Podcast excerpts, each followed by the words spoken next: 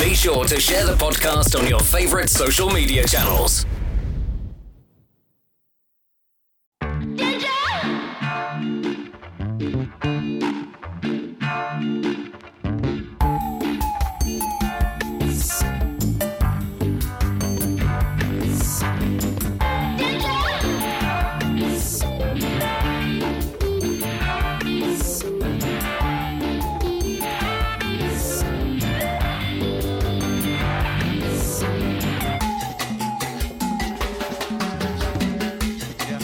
Lot of areas like fair. that. Yeah, yeah. Um, my Yeah. wife is from, uh, she's from Jersey, from Teaneck, but her mother's from Spino, Italy, Okay. and um, her father's from Colombia. So, and your name is Vin Infante. So I'm assuming you're Polish, right? See, See, just taking the next level. I love that. Um, welcome to the Tragedy Academy, a show created to bridge societal divides in a judgment-free zone using candor and humor. My name is Jay, and you've heard we've who we've been joined by Vin Infante. Um, he is a mindset coach, psychotherapist, worked with um, Tony Robbins, all sorts of people. But first and foremost, I want to thank you for your service as a uh, as a firefighter, and um, give you a chance to go ahead and introduce yourself. well, thanks. That was a pretty good intro. I'd say kind of hit all the all the good pieces there. And I've been in mental health for over a decade, so 13 years actually. Oh. And I've worked in pretty much every capacity you could think of. I've been in inpatient units, outpatient, hospital clinics, homeless shelter, private practice, Department of Education. Uh, did applied behavioral analysis, traveling home therapist, and all of these things I was doing to try and find my good fit. So, for a lot of people, that might overwhelm them with the list of things that you said because they would probably look at your youth and say, well, how can you have had so much experience in such a short amount of time? And I'd like probably to point out that I think a lot of these roles run concurrent. That Yeah. a lot of the things that you were doing was one was supporting another, and you were starting another and working in all these different facets, learning all the way along the way. Would you say that that's appropriate? Yeah, I, I would say so. I was doing all of these things. I started at 18 and working in a amazing. mental health capacity. I started as a mental health worker at a hospital. And then I was doing all of these different things until I was 28. So I had 10 years just between 18 to 28 of working in mental health while I was also going to college and getting my bachelor's and then my master's. I love that you're doing that all at the same time and that you're focusing on yourself while you're focusing on others because a lot of times we find that those mindset coaches and the uh, change your life people um, have a script. Yeah. They uh, they show up at your door and they want you to give you X dollars to walk you through the change your life path, and um, here you go. But someone like yourself, you've mentioned a lot of different disciplines, a lot of different areas that you were seated in. Hmm. But 18 years old, there's not a lot of discernment at that moment in life for most adolescents, young men. Mhm. However, you found a calling in that. Was there something that predicated this to make that decision at such an early age? I was telling people I was going to be a therapist since I was in fifth grade. But the thing that predicated that was because my dad's a therapist. So I wanted to be like him. And I also That- wanted to be a firefighter. So those were my two childhood dreams firefighter and a therapist. You know, it's funny because um, I was a military police officer and I'm a cartoon philosopher. You think I'm a therapist? So it's like, dude, I feel like we walk a path in life that is lined with waypoints. Hmm. And those waypoints are similar in nature to the endpoint where we find our calling. Um, they all kind of intertwine as a tapestry, but um, you'll find that most people that land in this seat as an authentic person have found their calling early on, but exercised it in different ways at those waypoints. Firefighter here, therapist here, this here, because you know you're intended to give back. You know that's your calling. However, you're trying to hone how you can get the best message out and the most effective message. So, it, in your experience, starting back from being a child, father's a therapist, what would you find is the sticking point in today's society with regard to facing personal mental health struggles? Uh, massive lack in self accountability. Nobody like wants to be accountable for their own emotions. Nobody wants to be accountable for things going on in their lives. Nobody even wants to be accountable for where they're at in their life. You know, so many times you hear people, well, I'm this way because I was beaten as a kid, or I'm this way because my ex cheated on me. Like, none of that has anything to do with why you're the way you are. They're indicators as to why you might have made certain decisions. However, why you are the way you are is because of those decisions that you've made that have led you up to this point, and you are not tired of being this person yet. I couldn't agree with that more. Um, I think that our victimhood is a personality. It is one of our many egos and personas that we carry. And victimhood is a very comfortable one. It comes with a recliner, it comes with a cup holder, it comes with judgment, it comes with the Rico, uh, Uncle Rico syndrome. you know, if I could have, I would have, if they hadn't of, you know, whatever it is. And I always get taken back to this little anecdote uh, uh, that an older gentleman told me in the barber shop one time that really shattered my perspective unintentionally. And that was he made a joke, and I've said this on the show a lot, but I like to see the reaction of someone like yourself um, in the revelation that you could get from this in such a simple manner.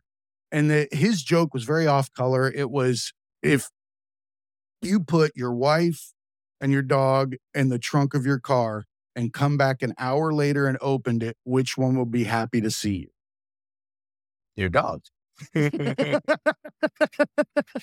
Every time. Yeah. No matter what, when you open that, the mouth is hanging open, the tail is going. Where are we going, Chief? This is not a situation anymore. You're here rolling on with life, right? Mhm. The wife. That's what resonates with me, right? I get the dog. The dog is super intelligent for the reason that the wife or the person that was in the trunk now has an entire new persona that they can grasp in that very moment.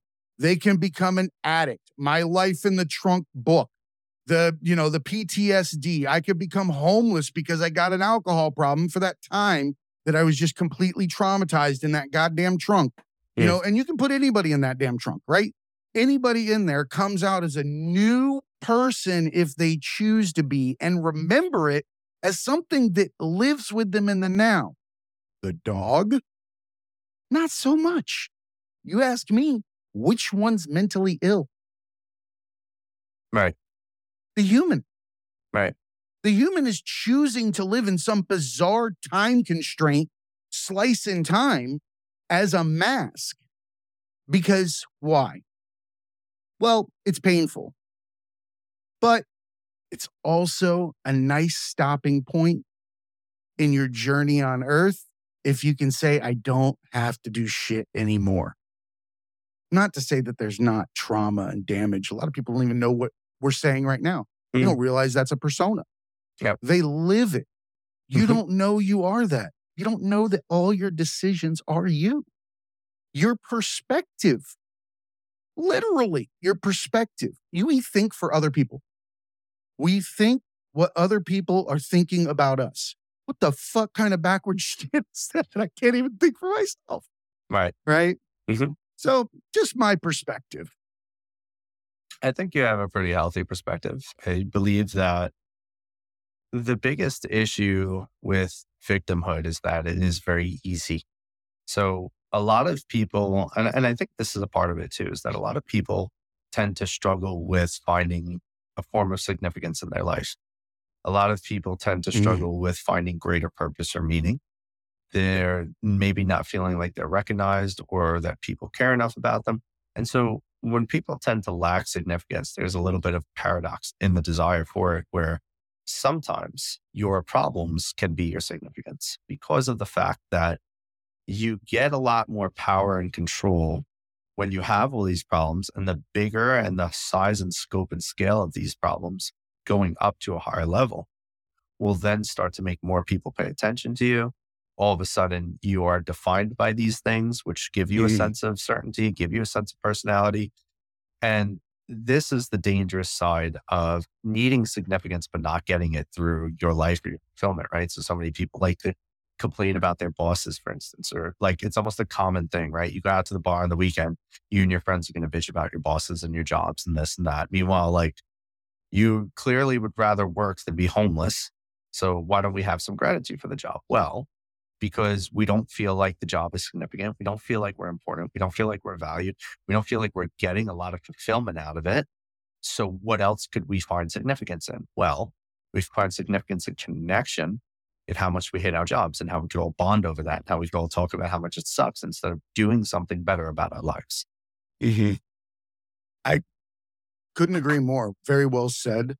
I think that when we have to substitute our inadequacies or our internal perceptions of ourselves, we tend we tend to draw from other people's attention to obtain our social currency, our own self worth.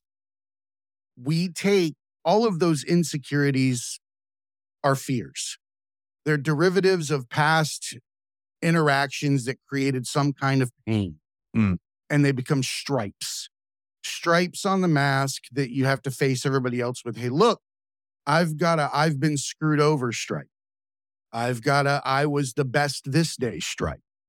You know, and we congregate with our mask of the business and we wear it and we speak the business and we have the conversation amongst ourselves in this world that really doesn't need to exist because we're all hypothesizing what everybody else fucking thinks. Right. But you have that bizarre interaction, but in reality, you're just here in the now.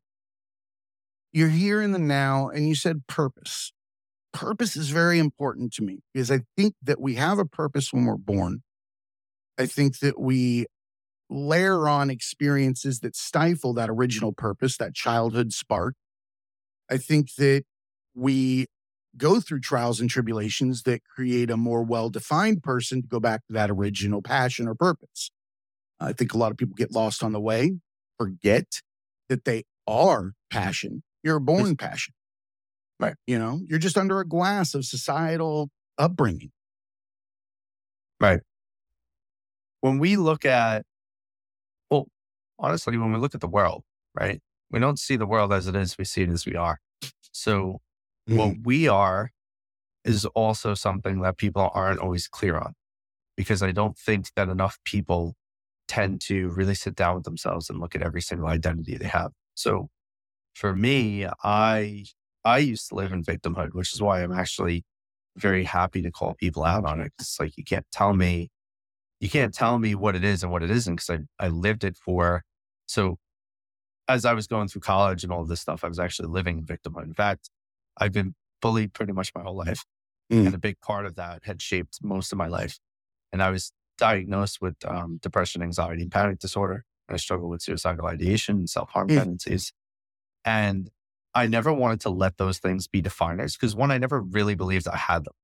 Like I, I never believed in labels. I never believed in the power Mm. that a label brings, and I was never willing to embrace that. And so, what I've noticed is there's a lot of ways to take your power back, but you have to be willing to do it. And one of the ways that you can do it is getting extremely clear on the different types of identities you hold, because everyone has multiple identities, right? So, I think people have this interesting uh, thought of like you have to be one way with everyone, which I think is bullshit. Some people say that's Keep that's it 100. Yeah, That kind of weird statement that's come to uh, fruition nowadays. Yeah, Yeah. no, I get I get where you're going with it, but there is that weird misre- excuse me, misrepresentation of what authenticity is. Right. And I'm going to throw my hand up in the air and make it real for you or whatever the hell it's supposed to be. Um, Right. So I'm I'm tracking with you. It's not that. Right. Well, and that's the thing is like, like for instance, you know, as a as a coach, there's a very different feel than when I'm, you know, putting on like a therapist hat or when I'm doing a mentoring portion of it, right? Because coaching, mentoring, and therapy are three different things. The three different modalities. Um, when I'm s- talking to my 16 month old daughter is very different than when I'm talking to a grown man who runs a business and needs a slap in the face because he needs That's his situational awareness, knowing your audience. Right. But those are also, but see, but that's the funny part. Situational awareness, yes, but also those are different identities because Mm. I'm not showing up as a coach when I'm with my on daughter. one phone, mom on the other. Check your voice. Your voice is a really good indicator of whether or not you're being yourself. Right. Exactly. And so it's like building these powerful ideas around what your identities are. Like, what would a good dad look like? What would he do? What would he say? How would he make his daughter feel or his kid, whoever? Mm. You know, how would he show up? How would he be present? What kind of time would he spend with her? What does he want to teach her? How would he have to parent so that she could turn out a certain way? And that's the dad identity. And then the other identity is like, all right, how would I show up as coach? What would a coach say? What would they do? What would he help people feel? How would he talk to them? How would he look at life? And then there's another identity. It's like, oh, I'm a son. How does a son show up for his parents? What would a good son do? How would he speak to his parents? What would that relationship look like? What would he do day in and day out? So you take all these identities and you just get really granular and then you challenge yourself to be in alignment to what you feel would make that the most powerful identity for you. Right. Because everybody might have a different idea. Some people hate their 100%. parents and they might say, well, being a good son would be never calling my parents ever again. So you have to it's decide. it's all relative. yeah, it's, all relative. You know, I like that you approach it that way.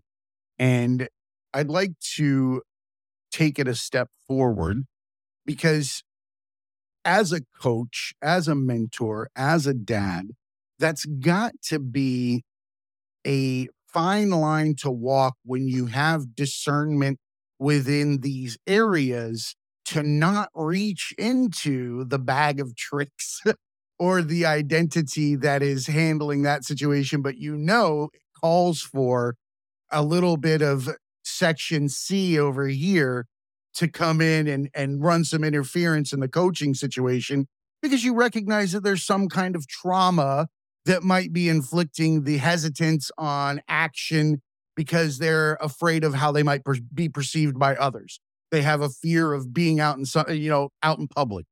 Do you have to pull through like the strings of each one and kind of weave it together or is that something that you can really discern with and keep them in each bucket I think that life requires a level of dynamic uh, action, right? So when I talk to people about what it is that I'm doing in this world as therapist, mentor, coach, is that I essentially have created a very unique service because, uh, as far as I know, uh, I'm one of the only people doing this that have all three modalities mixed into one because I believe that some days people show up and they need some introspective work, and that's going to be therapy.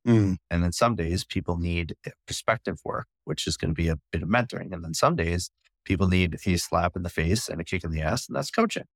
And you can't expect that people are just going to need one. I, I think that that's where mental health kind of falls short is that like, well, coaching or therapy. You have a mentor, so you don't need a coach or a therapist, or, or, or maybe you have all three, and then you're like, I don't really feel like I'm getting anything out of any of them because I'm telling them all different stories and we're focused on different Mm. things, right? And so, looking at how how can you work best with people is just be dynamic, like know many different things, and then see what people need. I I love that you're looking at it holistically. Um, each person, and you're correct. Everybody comes in with a different background, a different perspective, a different set of lenses. You're not gonna smack the person that's been smacked.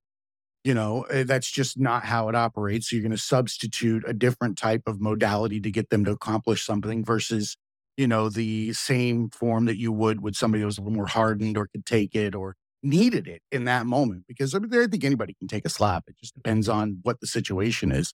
Um, victimhood and the most frail require the hardest slap sometimes Mhm. um, because they're comfortable. They're the most comfortable. Yeah. Um, It's true. I- that- go ahead. No, I was going to say it's true because I have.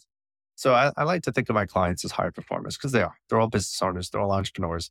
Um, I have some, you know, athletes. Uh, I guess they're semi-pro, right? Like they're college athletes. Um, Excellent. I have all. I like. I have a very wide array of people I work with, but they're all high performers in in high performing positions.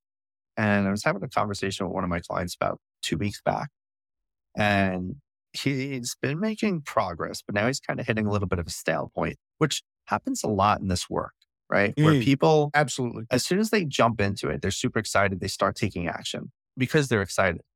And then as it starts becoming almost routine and process, they start taking less and less action. And so we're sitting here and he's like, you know, Vin, he's like, I'm at the same point because he's had therapists and coaches before. And he's like, I'm at the same point where now I'm kind of like, uh, everything's like not moving and blah, blah, blah. He's like, now I feel like I'm back in, in my ways of doing. I said, okay, well, you know, there's a few things you have to do in your life and you haven't been doing them. And we've talked about it. Right. And so here's, here's what we got to do. And we came up with an action plan for, you know, from this week until our next session. Right. So I meet every two weeks. And I said, here's your action plan. I said, I'm only going to ask you two questions when you come back next session. And I said, the two questions I'm going to ask you is, did you execute, take action? And if the answer to that is no, the follow up question is going to be, how much longer do you want to suffer? And that's all I'm going to ask you because those are the only two questions that I have because those are the only two things you have to do. You either take action or you determine how much longer you want to suffer. How much of a cosmic joke is it that suffering's a choice? Such a great one. It's like the It snake is. eating its tail hardcore. Yeah. Like down to the size of a Cheerio at this point. It's eaten for so long. Right. Because see, and that's the thing, right? People confuse the two. Pain is inevitable, but suffering is a choice. Your suffering is based on your inability or in or lack of desire to take an action. That might be hard, but just Mm. because it's hard doesn't mean you shouldn't do it, right? Like one of the things that I like to talk about as to why I refuse. So this is a part of why I quit traditional therapy is I don't believe in diagnosing people. I didn't believe when it was done to me, and I don't believe in doing it to people because of Mm. the fact that it becomes a part of uh, so many people I feel get worse because it becomes a part of their identity. I like that you said that. I just want to pause you real Sure. quick because you said coach and mental health, coach, mental health, coach, mental health. And what was popping up in my head is exactly what you're bringing up right now. In that, why is it mentally, mentally in our mind's eye, if I say you have a coach, you're a high performer. If I say you have a therapist, you're frail. Hmm. But in reality, they have so many congruent things and really uh, it's it's seasoning based on the palate that's consuming it Sure. Well, I think I think there is a there's definitely a disconnect in the in the two. So yes right with therapy, I, I like to explain it to people, right? Because uh, they'll say, "Well, what what you you do these three different modalities, but like, what is that?" And I'll say, "Well, if you think about what therapy is, therapy helps people look into their past and understand parts of themselves. It helps with introspective work and figuring out why you're doing the things you're doing. How did you come to that point? Where did you get your views of life? Mhm. Why are you living the quality of life you're currently living? Because they're all decisions you made in the past that have led up to your current state of being, right?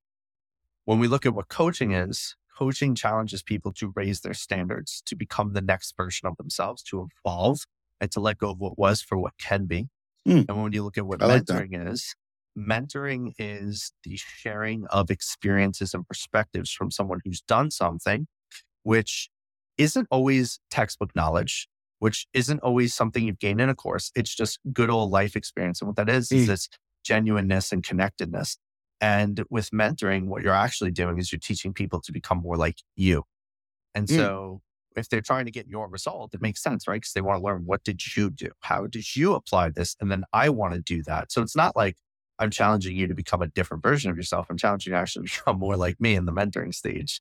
And so you look at these That's, three um, modalities. borderline narcissistic isn't it I mean, I've done a depending few on cool the, things. the person the person that um, believes that they're the ones that should be emulated uh, is a little bit harder to uh, sell um, do i think that there are people that could do that hell yeah i mean if you've got a moral compass and you're doing things you know on the up and up you should be emulated to a degree right um, you could benefit or people could benefit from being mentored by you um, that said when you are a mentor, you better damn well hold the line. You better be a lighthouse. You better not be getting caught with your pants down unless you're willing to put it out on the side of the lighthouse. Right. Look where my scars or my mistakes with shame at that point and say, I'm learning while you're learning. And that's an example. Mentors have to be an example. Right. Well, and I believe that too. Is I mean, my biggest thing is like I lead with vulnerability. Like when I jump on a podcast or I give a speech, for instance, I love speaking. If you couldn't tell, um, but when I do these things, and even in client sessions, I'll share like, all right, these are the things I've gone through. This is how the situation played out. This is what I did. This is the conversations that were had. This is how it worked. This is what didn't work. And so I believe that you can genuinely learn from other people. Now, what wound up happening when I looked at like the difference between therapy and coaching, et cetera, is I also found what I was telling you about before is like I didn't believe in diagnoses because I didn't like that it became part of people's identities.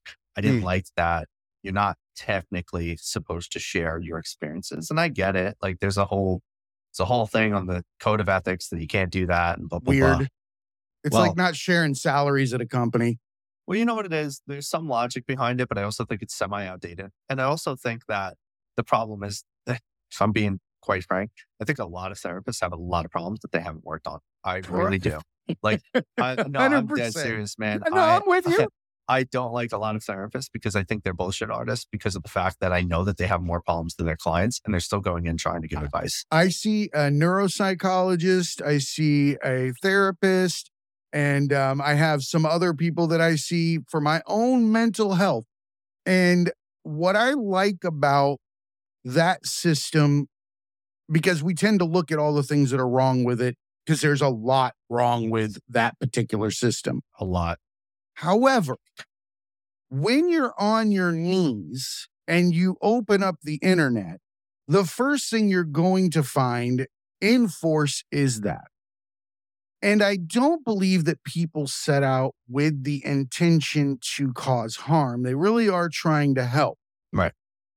And I, while I do think that it is something you should have, I think it's short term. And the reason why I say that is, is when you fall under that circle of care, Mm. that that bubble, it is a safe place not for you to become a different human, right? Where you're elevating your personality, you're becoming like the the best of you.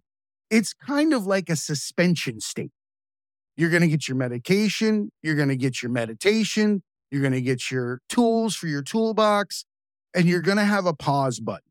Mm. And I think everybody can use that pause button because they're going to get forced through that rack no matter what. Right. But if you look at it for what it is, it's a chance to, like you said, introspect.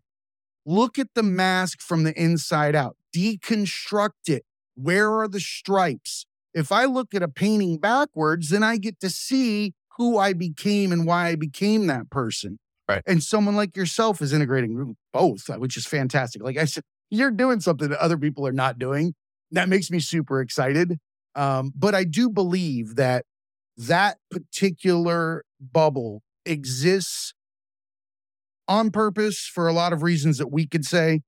However, I believe it is also the first place that people can get that break, especially in substance abuse or, you know, the debilitating suicidal ideations, you know, or ideations. I never know how to pronounce that. I think it's ideations, isn't it? Yeah, that's Yeah. Okay. Well, that. I had them as well. Um, Mhm. I've got you know my own versions of trauma, just like everybody else. Um, Cam Awesome, uh, former heavyweight boxer, Olympic boxer, he came on and he summarized bullying pretty well in that he thought he was being bullied at the time, but in retrospect, he realizes everybody was. It was just his decision to be bullied Mm. in that moment or take it as being bullied. Right. And that identity is what we're talking about. The identity that we take forward in life. You said that you were bullied. Yeah. What does somebody do that has a persona that is highly integrated with themselves having been bullied? Because bully's a hard one. Bully makes mm. everybody nefarious until proven different. And that's a shitty way to live your life. Sure. You know, that that lens is one of the darkest ones you can have over your eyes because it doesn't let true authenticity and love get through as quick as it could. Right. So for those people that are looking through that lens and they're micromanaging their understandings of everybody's intentions, what do they do? How do they break that cycle to come see someone like yourself? Because I feel like there's a there's a hurdle there. I think that I like to explain that there's multiple levels to self development. Mm. I personally don't think that a lot of people should start off with one to one stuff. I think that's probably the top tier. And here's Mm. why. When you start, what you should do is you should go and get free resources, all the free resources you can. Go on YouTube, listen to great podcasts that maybe Vin Infante's on. Listen to uh, Love that. YouTube Shameless videos. plug. Boom. Why not? Listen to YouTube videos, right? Look at look at things that you can get for free or are extremely cheap. But spend ten to twenty dollars on books. Start seeing what you gravitate towards and what Mm. might give you the most value based on what you're listening. Like look for the personalities that resonate most. Look for the messages that resonate most. Look for the information that resonates most. There's so many things that you should look for. Tier two is then looking for communities that support that join masterminds. Now, this is going to be a mid tier investment, right? So we just went from like free to $20. Now we're looking at a few hundred to a few thousand for communities, masterminds, groups, programs, seminars, events, things that are teaching. Now they're more specified. They're not as general. Now they're more specified. Now you're looking at like, oh, I'm going to go to an event hosted by Tony Robbins because I heard him in some videos. I read his book. I liked him on a podcast. I, I like the things he says and his personality. So now I really want to learn that. So now you start going to Tony Robbins events, right?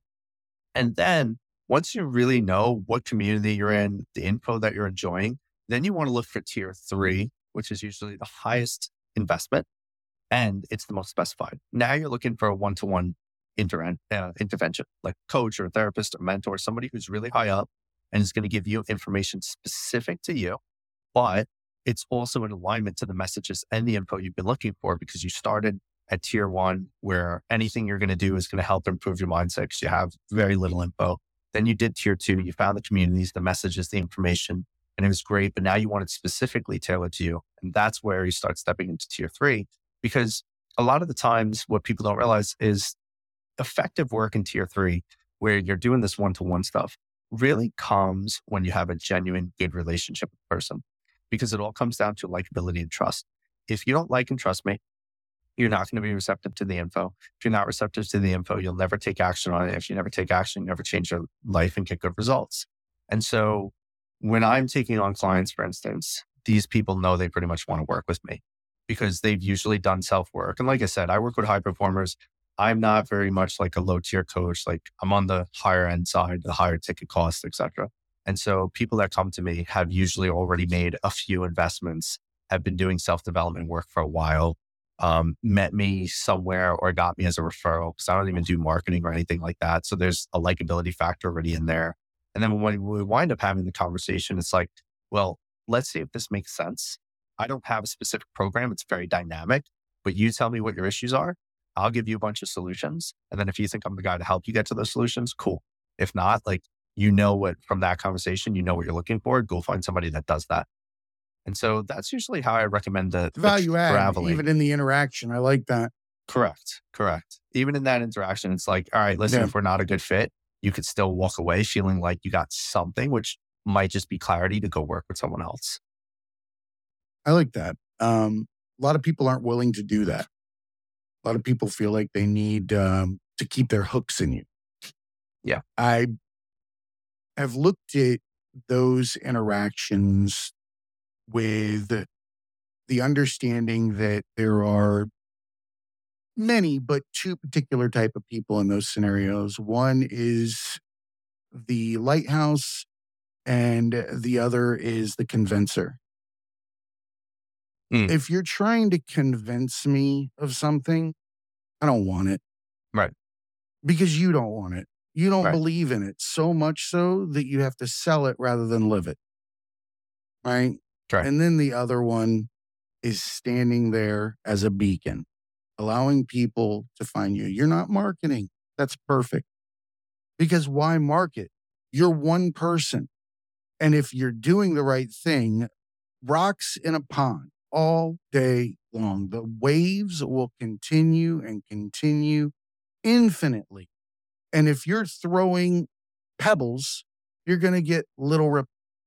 But if you're grabbing a hold to one at a time and you're focusing your care, your passion, your talent to examine the human experience, and you're throwing a boulder into the water, and those are going to create so many more ripples because that particular boulder now has the partic- has the capability of throwing boulders.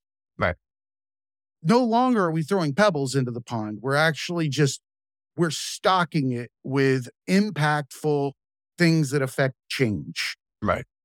You know, and it's funny too because there's so many mindsets out there. So like I had this coach one time and I really didn't like some of the things that she said because I had some clients that I've been with for a while and uh, they were super loyal to me. Like when I left being a therapist and started coaching, they actually followed me from my private practice to doing coaching. And so they were at, you know, lower, very low prices for where I started going and increasing. Mm-hmm. And I remember I was talking to a coach and I was like, you know, I'm really I'm struggling a little bit financially. This was like the start of me trying to launch my coaching business, right? And I was like, you know, I'm struggling a bit financially. And she's like, well, you know, you have to raise the prices on your old clients. I'm like, well, some of them can't afford it. Like one of the guys works part time at a pizzeria and he's trying to become an artist. Like the guy makes a few hundred dollars a week and he's paying me, uh, was it like $50 a session, which was a lot for him, right? That's like groceries. Right. And, and mind you, that was a lot for him. And, and he is even more because coming from private practice, he had insurance paying for it. His copay was nothing. So he really loved me and wanted to work with me. And that's one of the qualifications to work with me is like, I want to be excited to work with you and mm. you need to be excited to work with me.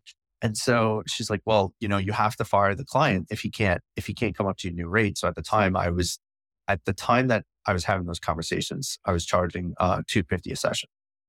And you know, she was like, you have to get rid of him if he can't come up to the new rate. I'm like, I don't want to do that. And it, and it felt, it didn't feel right to me. But this is what a lot of coaches will talk about is like, you have to preserve your value and your rate and this and that. Like people are super hard on that. And then the best thing I ever heard and best by the biggest amount of bullshit I've ever heard is somebody saying, you have to, I can't, I can't even say what a straight face. You have to, if, if you know that your service or product can help someone, you have an obligation to convince them to buy it. And I'm like, what the fuck are you talking about? Dude, uh, some weird ass discriminative value. Like, what is that? It doesn't even make sense. What the fuck?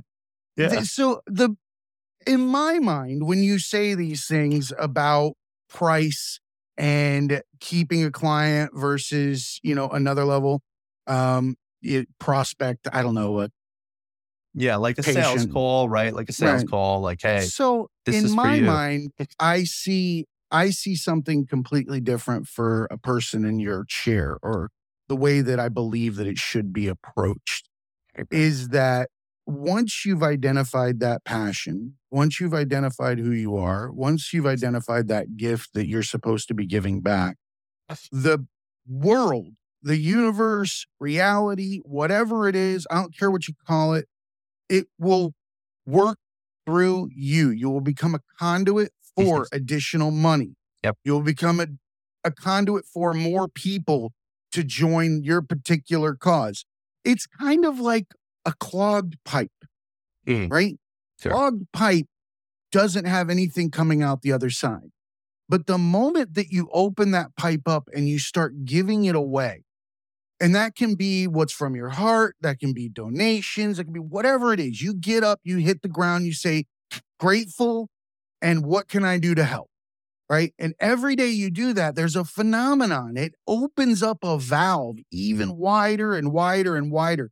And you're not changing your life with the secret or some stupid shit like that.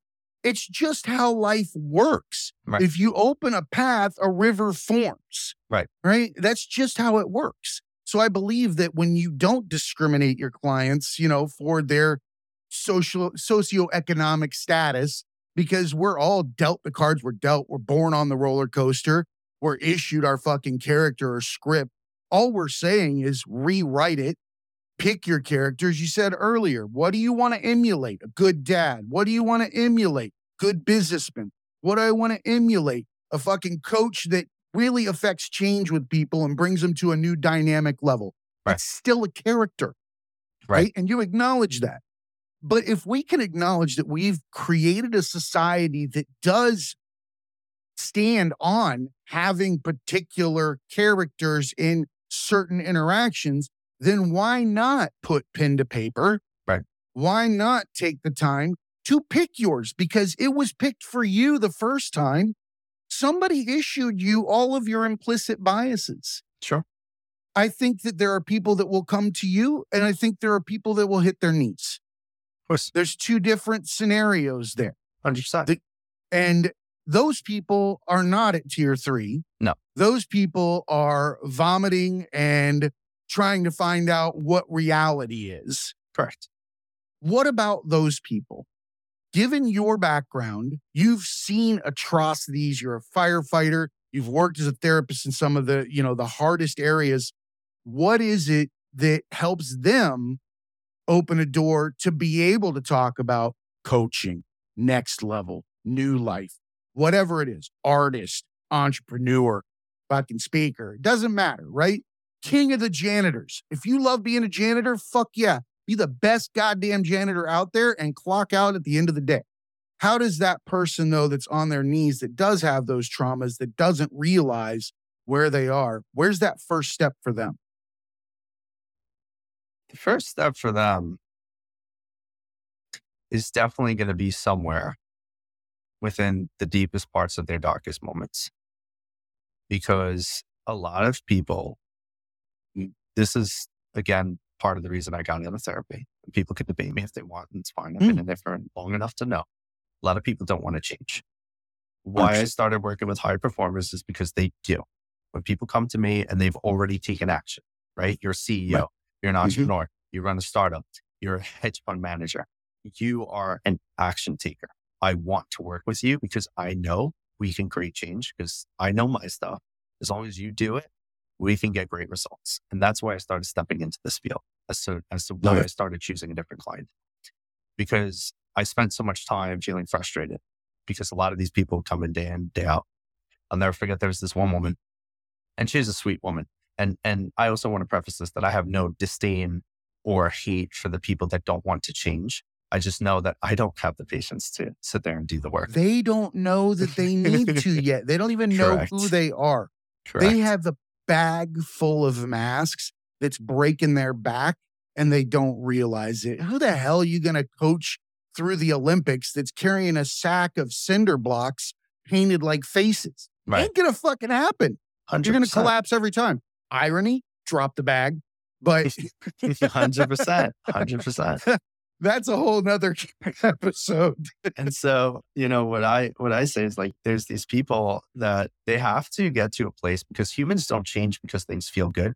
We change because of Mm-mm. the fact that the pain of staying the same is finally worse than the pain of change. Because as long as change is perceived as more painful than what you're currently doing, you'll never change because humans have this. This is like our uh, most basic of functioning. What's kept us alive and helped us evolve for thousands of years is that we are always in the state of seeking out pleasure, avoiding pain, and conserving Mhm. energy. Why successful people win is because of the fact that they know how. See, change in the short term is always painful. It's Mhm. never easy. But what successful people do is they look past that to the long term pleasure. And by doing that, they essentially trick their brain out of, oh, it's not painful because look at what I'm going to have. And what a lot of unsuccessful people do, or people that stay the same, is they look at the short term pain. It's like, well, to start a new gym regimen, I got to go to the gym. People might judge me. I'm going to be fat and, you know, like I'm going to be out of breath and I don't want to do that. Instead of within six months, I could be in the best shape of my life. I could be breathing easier. I could lose weight. I could be happy in the clothes I'm wearing. I could feel confident on the beach. I could feel confident in my own skin. And so that's what I've come to see as the biggest differentiator between people who are willing to change and people who won't. Well, it's action paired with what's the pleasure versus what's the pain.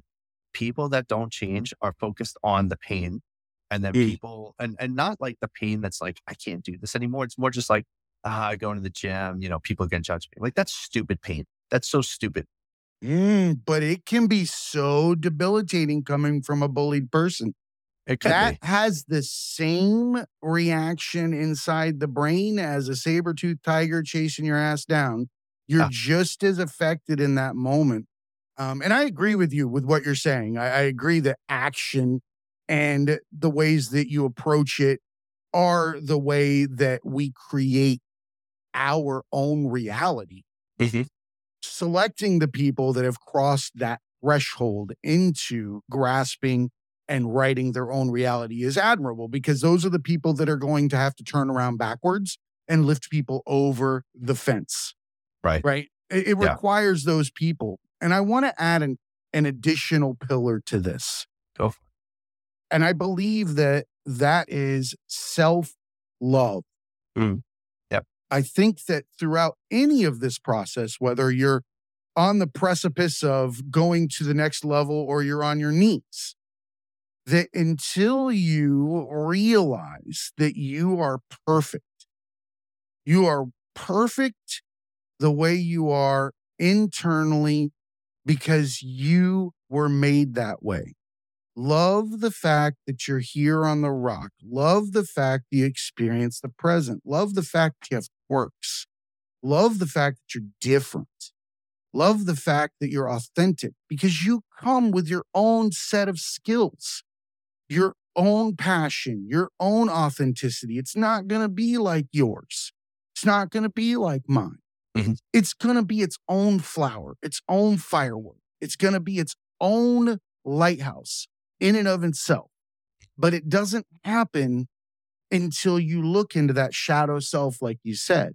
When you find that dark night of the soul that's walking around in there that we've read about in different psychological books, it exists. It walks around in there. Mhm. But at the same time, it's always going to exist. Everybody thinks that we shed the shitty thoughts. Right. And I'm here to tell you the shitty thoughts are everybody's.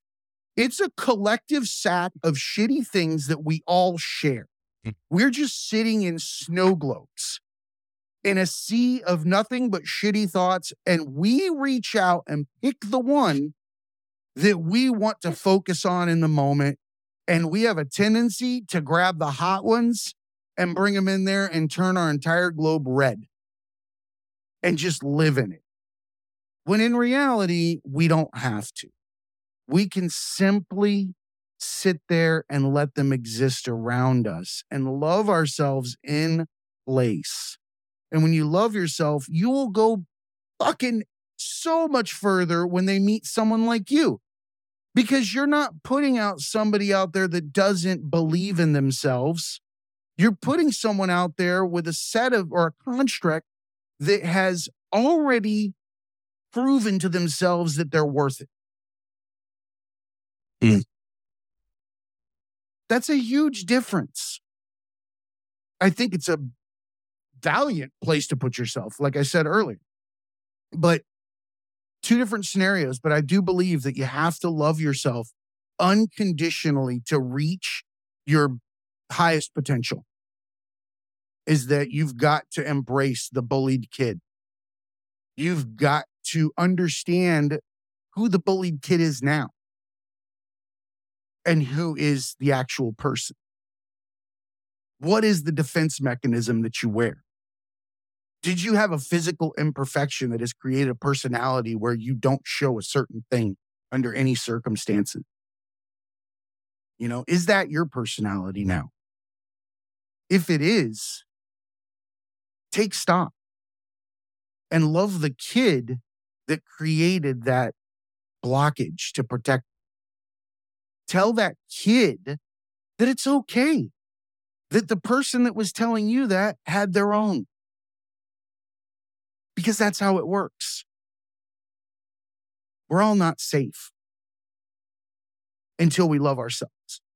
The moment that we love ourselves so much, people will flock to you. The reason why you don't need to market is because you're being yourself. you're being authentic and you're pursuing your passion and people are coming to you. That's another phenomenon with this entire process. Whether you're, you know, struggling from addictions or if you're standing at the pinnacle of your career, there's a set of circumstances that allows you to grow no matter what. You can set up to be that lighthouse. You can be that person just through self love. And you'll affect a lot of change like you are. Sorry, I, I go on rants every now and then, but I think uh, I like to draw the correlations between them. Turned into a coaching session. I don't like not loving yourself. That's one of the biggest things Mm. that I think that we're damaged from from an early an early time. I, I think that there are like I, I agree with the stuff you said. The the caveat that I have is is and this is all quite Please. just a personal Mm. thing that I do that's worked for me because everybody has to understand what works for them, right? There's some people out there that love David Goggins, and then there's some people out there that hate David Goggins, right? Right? Because of the messages that he gives. And Mhm. so I think, and, and this is quite, quite frankly, what I love about Dave Goggins and so many other people in the self development field is they really just share their stories and their experiences. And they're like, I'm not going to pretend this works for you. This is what works for me. And so one of the things that I talk about is kind of somewhat contradictory to what you said. I do believe in the self love aspect. I, like self love, you have to have it because self love is not just about, you know, buying Froyo because you earned it with a good workout. no, no, no, right? no, no, it's, no, no, no. it's all Yeah, about I'm with you on that. Thank you for not putting me in that bucket No, for the no, no, no, no. definition.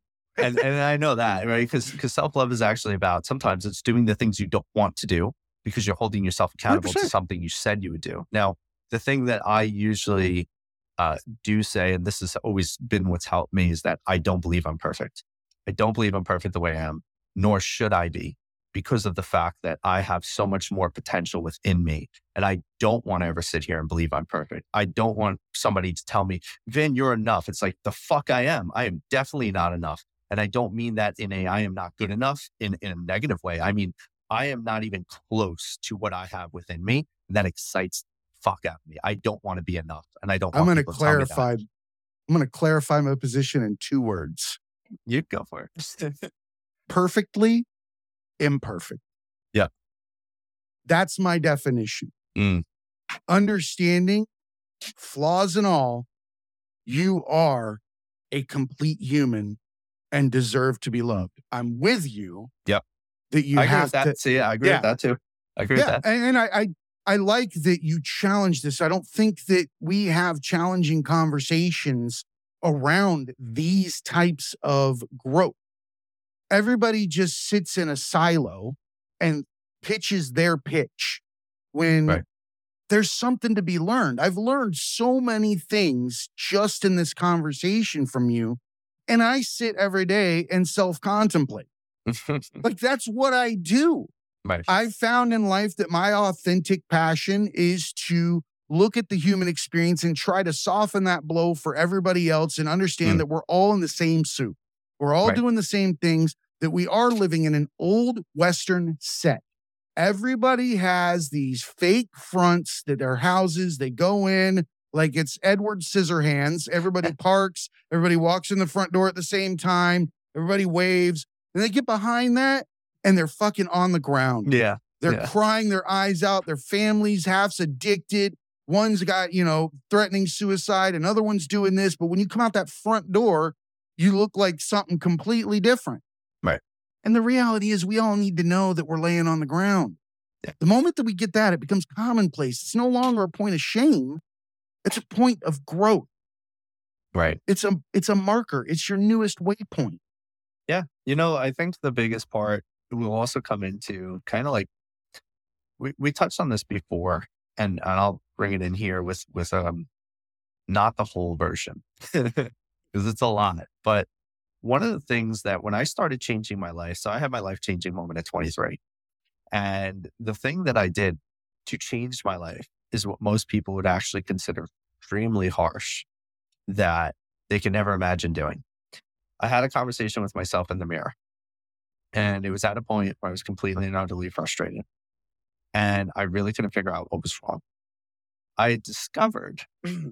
That what it was is I wasn't embracing myself. I wasn't accepting myself because I had been bullied so much. And like we say, well, you know, some people might see it as a perspective. I was Jay, I was literally thrown in trash cans and pushed down stairs and then like that that's a little bit different, right? Like not everybody was getting that bad of bullying. I got And- bullied for being trans when I wasn't because I had gynecomastia in a small southern town. I had stuff thrown at me from trucks going by. Yeah. I had uh, uh, bigoted epithets yelled at me in parking lots at school and all the shit you could possibly imagine. And I ran. Yep. Much like yourself, I ran, I ran, I ran. I created fucking a thousand personalities for myself. I was anything but the human that got fucking tossed, beat up, fucking put down, all that shit. I'm with 100%. you, dude. Yeah. I'm with you. I had Guido too. I got called Guido tits because I kind of looked like a bit of a Guido and I had, you know, Dude, one of the worst and most traumatized because here's the thing. Yeah. I was fucking ripped Mm. Wow. from head to toe. uh, I and- wasn't. I was a little chubby. No, no. So you could see the small amount that I had. And because you have one trait that is admirable, everybody wants to be the ripped guy when they're 16. Yeah. Fuck yeah. Yeah. So what do you do to the ripped guy that's got gyno? Fucking shred him because you can't be him. It's much easier. That's right. Much easier. Fucking hang him out to dry Yeah. to the point where he's thinking about killing himself when it's all said and done. Yeah. Well, it's always easier to tear down other people's buildings than build a bigger one yourself. Mm. So, Amen. and so jumping back to my thing real quick here, um, the conversation that I wound up having in the mirror was big question. Who are you right now? Like, so I accepted myself. I go, okay, like I'm Vin, I'm, I'm Vincent. And, and who is Vincent? It's like, ah, well, that's, that's a conversation. I'm depressed. I'm anxious. I have panic attacks. People pity me. No one's inspired by me. I'm not a leader. There's nothing noteworthy about me. There's very little love in my life. I'm not happy. I, I hate everyone. And then that's a great conversation because it is a level of honesty, which opens the door to acceptance, which opens the door to the next question, which is, do you want to be this way? The answer is no. And then the next question is even better. And I have two, two, two great questions. So the next one was, who do you want to be? So I want to be a leader. I want to be powerful. I want to be inspiring. I want to be happy. I want to be helpful. I want to be strong. I want to, you know, uh, be excited about life. Like I just went on about all these things I want to be. And then the final question was really the best one because it then said, if you want to become all of these things, who do you need to become? How would you do all of these? Like, what would a leader say, do you think, feel? How would they be? How would they show up in life? If you want to be happy, same thing. What would a happy person do you think say, feel? And as you go through all of this, it's about being able to have that extremely hard conversation first, because a lot of people aren't getting there. A lot of people aren't getting to the point where they're saying, like, this is who I am. Because if you did and you were honest like that, mm. then you're going to have to, right. If you're honest like that, then you're going to have to just accept and acknowledge, like, that's who you are. Like, I am this depressed, sad, pitiful person. Like, this is who I am. And there's nothing wrong with that. But a lot of people have been like, well, that's harsh. It's like, it's not harsh. It's true. When did the truth become opinions? Like the truth is, is, is the thing that will set you free, right? We've heard this throughout our lives. The truth will set you free. Why is it now that the truth hurts my feelings and destroys me? And I think that's one of the biggest realities that that's shifted in our society. Because if I was never truthful and honest with myself to that degree, I would have never been able to say, I don't want to be this person anymore because this sucks. This person sucks. This person's life sucks. I'd rather be someone else because I'm aware that I am this person and that I am causing this pain and the problems in my life by being this. Because this That's is a why my life's the mindful way moment. is. Yeah. That's a that's a mindful moment that requires you to deconstruct yourself um, and be honest, like you said. And that honesty is something that we could all benefit from when we're looking in the mirror. There's a, actually a lot of meditation exercises that's that are right around mirror work. And Sure. there's for a reason because you're looking at the person you want people to see. Right. Who the fuck is that? Why does that exist? It should be me. Me. And if the person that you are creating is something you wouldn't love yourself, why the hell would you expect anybody else to love? Damn right. Vin, I appreciate you coming on here and having an honest, candid conversation about the ways that we can improve ourselves. I want to give you a quick moment to tell everybody where they can find you and um, give you an open invitation to come back anytime you want. Um, I appreciate you and I appreciate what you're doing. Can you be a lighthouse? Thanks, Jay. So people can find me. You can go to my website. Uh, it's www.vincentinfante.life. It's my whole name. And I encourage everyone to check it out. I have a free resource on there called uh, a mission board. It's better than a vision board. One, because I made it, and two, because it's more practical. Bro, that's that's how anything should be said. If you can't say because I made it, then you shouldn't be selling it. Damn you right. know, unless you believe in what the fuck it is you're supporting. Oh, I'm giving it away. It ain't even selling. It's free, and I think it'll help people because see, part of part of what I do is like I'm aware that I'm at a higher level of access than most people have the means for, and that's fine. But that's why I keep finding ways like jumping on podcasts, giving speeches, free content on Instagram, which is at vin.infante, and my website. And so there's many ways to have access to my ecosystem, even if you're not working with me in a one-to-one coaching capacity. Um, and I welcome people to look into that. So check out my socials, vin.infante on Instagram, TikTok, LinkedIn has been Vincent Infante, I believe. Whatever. Check out my website. Well, you know what? If you go to the website, Go to the website. Yep. every social media link is there. like it just goes I do to the same and click thing. Whatever. I do the same thing. I'm like, we're here, here, here, here. Oh, wait a minute. Just click on the website. It's like all there. We've it's been doing all this for a while. I appreciate you, man. And remember, everybody, be cool and keep learning.